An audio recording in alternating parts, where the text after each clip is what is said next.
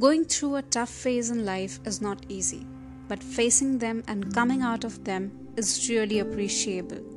We cannot always expect happiness from our life, but at the same time, with our partnership with the universe, with the higher self, we can make situations better, as ultimately we are the co creators of our reality.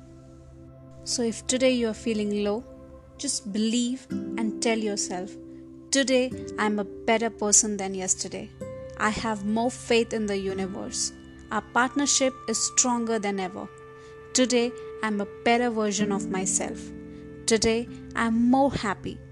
Today I have better relationships and bonds with my partner. Today it's all beautiful and amazing. Say it, believe it, let these thoughts sink in your mind. Thank you and bye bye till next time.